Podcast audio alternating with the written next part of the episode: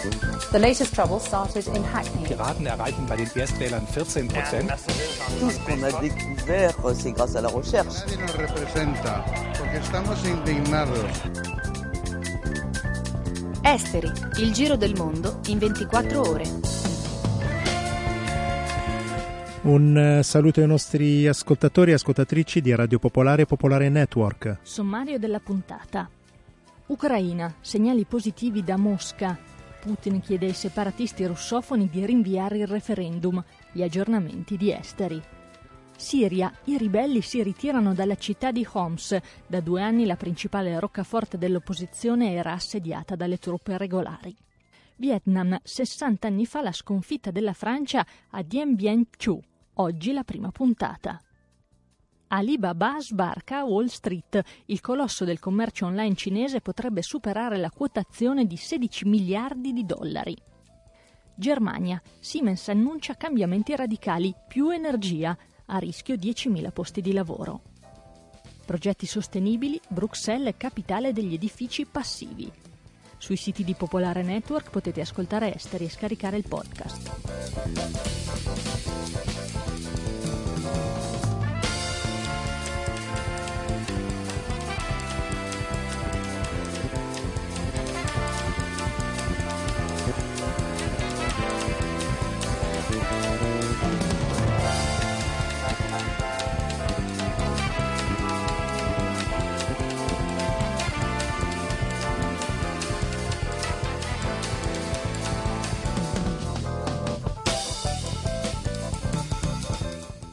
Cominciamo con le notizie. In Nigeria la polizia ha promesso $300.000 che aiuterà le forze di sicurezza a trovare e liberare le oltre 200 ragazze sequestrate da Boko Haram nel nord del paese. L'organizzazione estremista aveva rivendicato l'operazione solamente pochi giorni fa. Secondo alcune fonti, le studentesse o alcune di loro sarebbero già state vendute all'estero.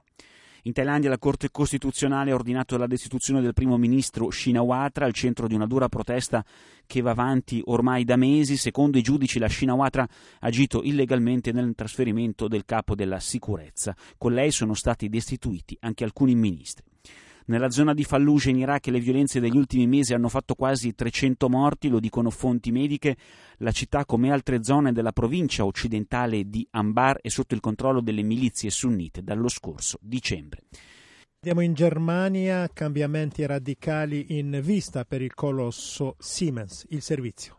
9 mesi dopo il suo insediamento, l'amministratore delegato Joe Kaeser ha presentato il programma denominato Visione 2020. In sostanza Siemens vuole puntare in particolare sulle tecnologie energetiche e sull'automatizzazione industriale. Fra gli annunci ci sono l'acquisto per $1 miliardo dell'azienda britannica Rolls-Royce Energy, che produce turbine per impianti di gas e compressori, un affare da $1 miliardo circa. L'ingresso in borsa del comparto degli apparecchi auditivi e la joint venture con la giapponese Mitsubishi nel settore metallurgico.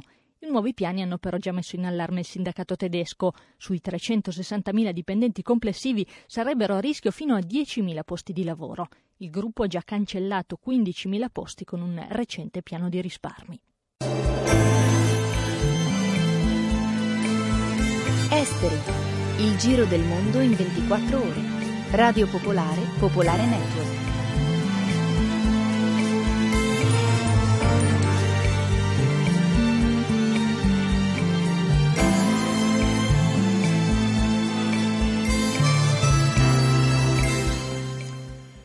Importanti aggiornamenti arrivano da Mosca sulla crisi dell'Ucraina. Questo pomeriggio Putin ha ricevuto il presidente di turno dell'OSCE, lo svizzero Didier Burkhalter.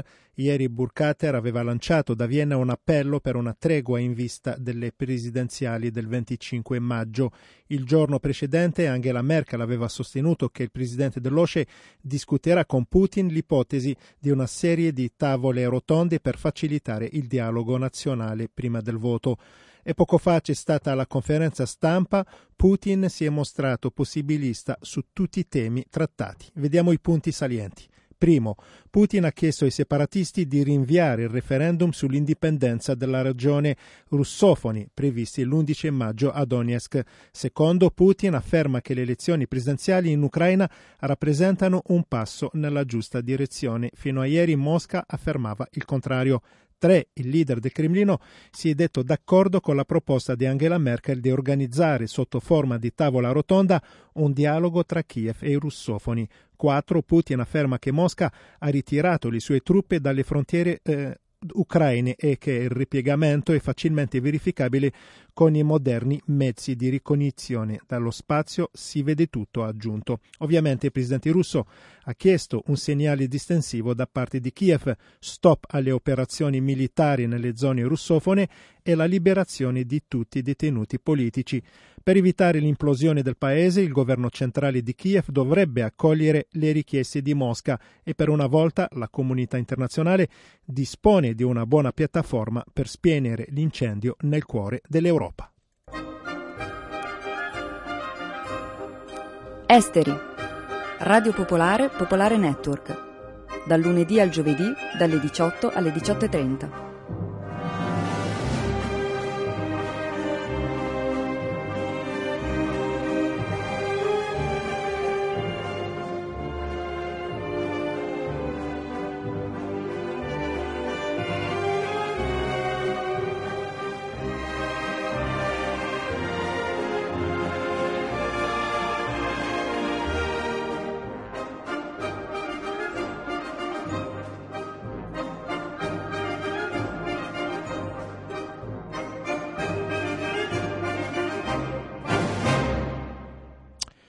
Andiamo in Siria, i ribelli stanno uscendo dal centro storico della città di Homs, la capitale, e il simbolo della rivolta sta passando sotto il controllo del regime di Assad. Emanuele Valenti.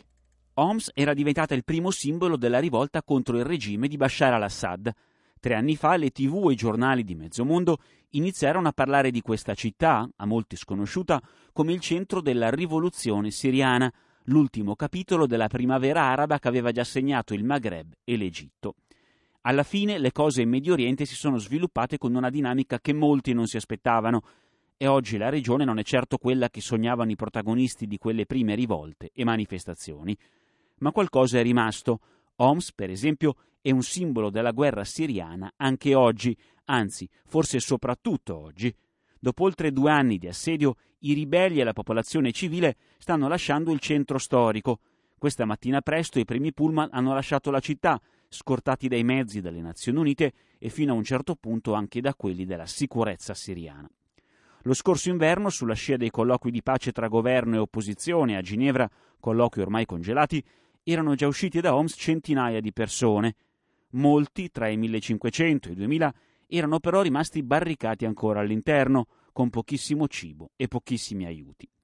Adesso, sotto il controllo dei ribelli, rimane solamente una zona alla periferia della città, ma a breve dovrebbe essere raggiunto un accordo anche lì per la sua evacuazione. Il simbolo della rivoluzione è ora il simbolo di un regime che, nonostante tutto quello che è successo, è ancora al suo posto. Nei giorni scorsi il governo di Damasco si era spinto a dire che nel giro di pochi mesi Homs diventerà una grande attrazione turistica, una provocazione bella e buona, ma che spiega molto bene la mentalità del regime siriano. Quanto successo a Homs indica un percorso ormai segnato, quindi la vittoria del regime? La risposta non è scontata. I ribelli usciti dal centro storico della città hanno potuto portarsi dietro le armi, in alcuni casi anche armi pesanti, e si sono spostati in un centro 20 km a nord di Homs, controllato dall'opposizione.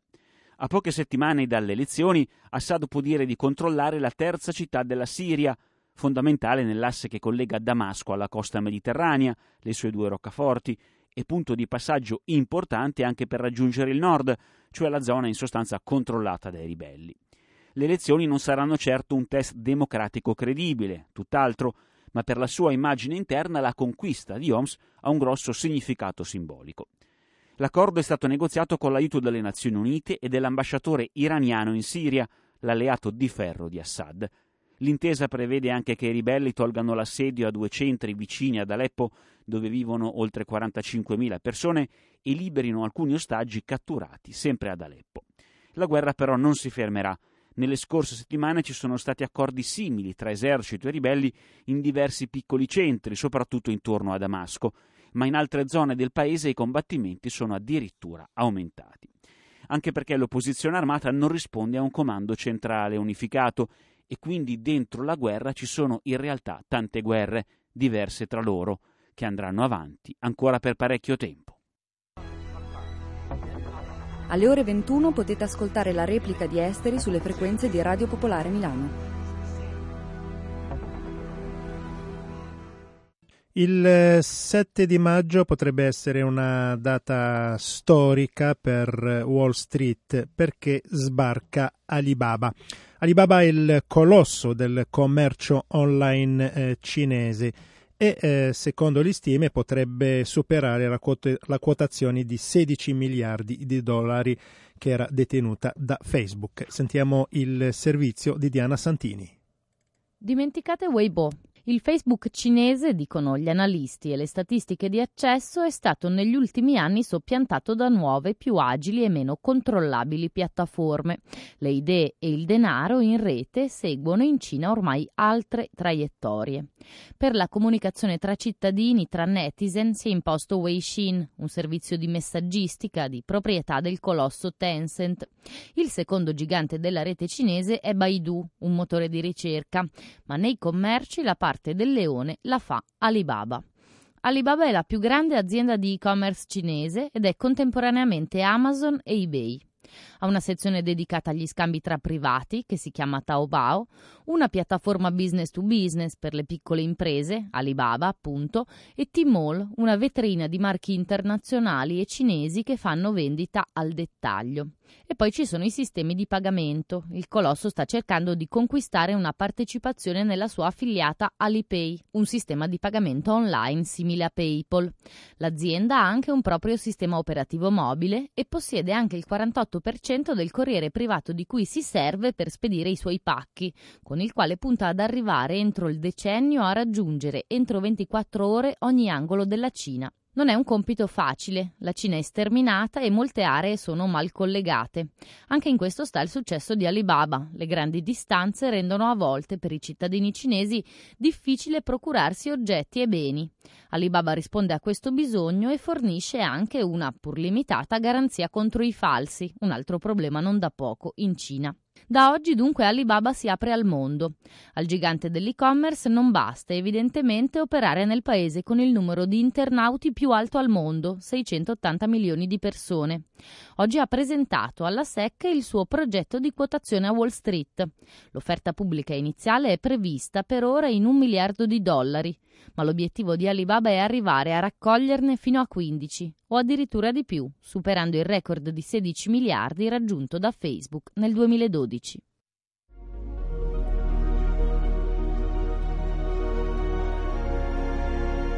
Il podcast di Esteri è sui siti di Radio Popolare e Popolare Network.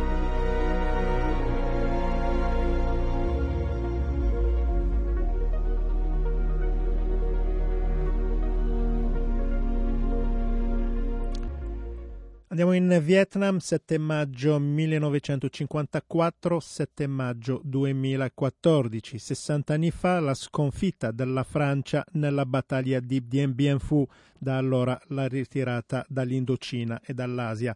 E da allora il mondo è cambiato e noi abbiamo imparato a conoscere i nomi di Ho Chi Minh e del generale Giap. Oggi vi presentiamo la prima puntata di una serie di racconti su Dien Bien Phu a cura di Marcello Lorrai. L'11 maggio del 1954 il deputato gollista Christian Fouché rivela su un quotidiano parigino che diversi francesi residenti in Marocco hanno ricevuto lettere anonime che annunciano: Casablanca sarà la vostra Dien Bien Phu. Sono passati solo 4 giorni da quando gli ultimi difensori del campo di Dien Bien Phu, allo stremo dopo 55 giorni di battaglia, sono stati costretti a riconoscere la disfatta.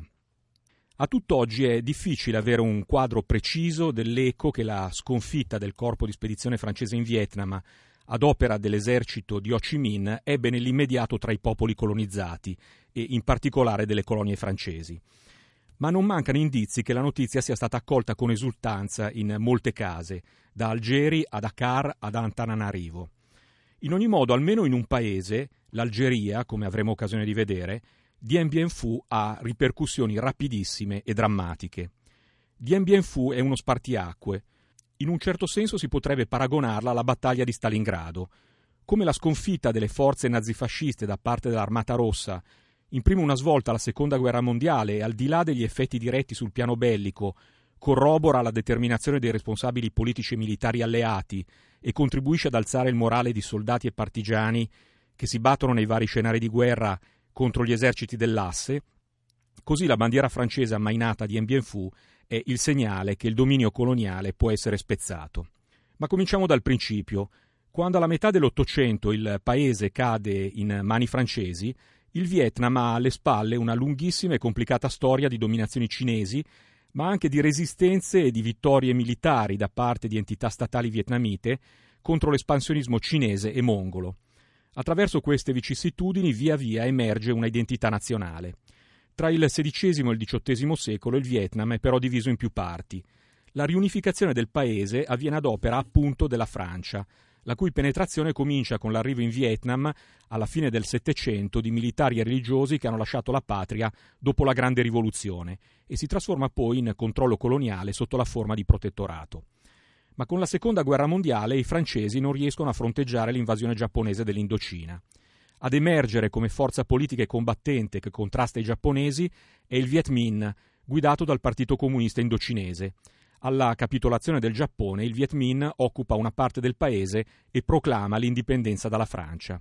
Quando, come vedremo la prossima settimana, il 6 marzo del 1946 ad Hanoi, un delegato francese e uno vietnamita, Ho Chi Minh, sottoscrivono un accordo, l'indipendenza del Vietnam sembra a portata di mano. Tutte le puntate di Esteri sono disponibili su iTunes, Android e Windows Phone.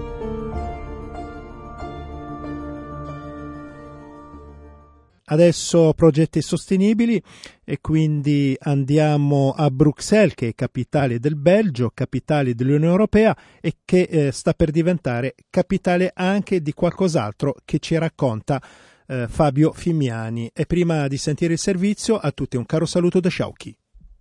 Bruxelles aspira a diventare anche la capitale europea degli edifici passivi, la categoria di quelli che consumano meno energia, fino a 10 volte in meno di quelli standard. La strada dell'edilizia sostenibile della capitale belga e sede della Commissione europea è iniziata nel 2009 e ha già prodotto una serie di buone pratiche. A Bruxelles, infatti, sono già numerosi gli edifici passivi e tra poco saranno completati i due più grandi d'Europa, da 15.000 e 35.000 metri quadrati. L'anno prossimo questo standard sarà obbligatorio per tutti i nuovi immobili che saranno realizzati nell'area metropolitana della capitale belga, che così anticiperà di 6 anni la direttiva europea di settore. L'Unione infatti ha deciso che dal 2021 tutte le nuove case saranno costruite con lo standard dell'edilizia passiva. A dare l'esempio di questo nuovo approccio alle costruzioni sostenibili sarà la Rue de la Loi, una delle principali arterie dove si trovano gli edifici dell'Unione Europea. Gli immobili avranno tutti la massima efficienza energetica e quella che dovranno usare non autoprodotta dovrà essere da fonti rinnovabili. Il primo esempio di edilizia sostenibile di Bruxelles risale al 2010, anche se la sua edizione è del 2005 e si trova nel quartiere di Molenbeek, attorno al giardino Marioles. In questa zona, ad alto tasso di immigrati di prima e seconda generazione, la crisi abitativa si è fatta sentire e la risposta è stata la realizzazione di un basso, lungo e colorato palazzo di edilizia sovvenzionata che spicca nel grigiore di quelli popolari storicamente presenti. Come ponte tra i nuovi abitanti e quelli storici è stata recuperata dai condomini del palazzo passivo una vicina striscia di verde pubblica abbandonata, che è diventato un nuovo colorato giardino di orti urbani per tutto il quartiere Molenbeek di Bruxelles.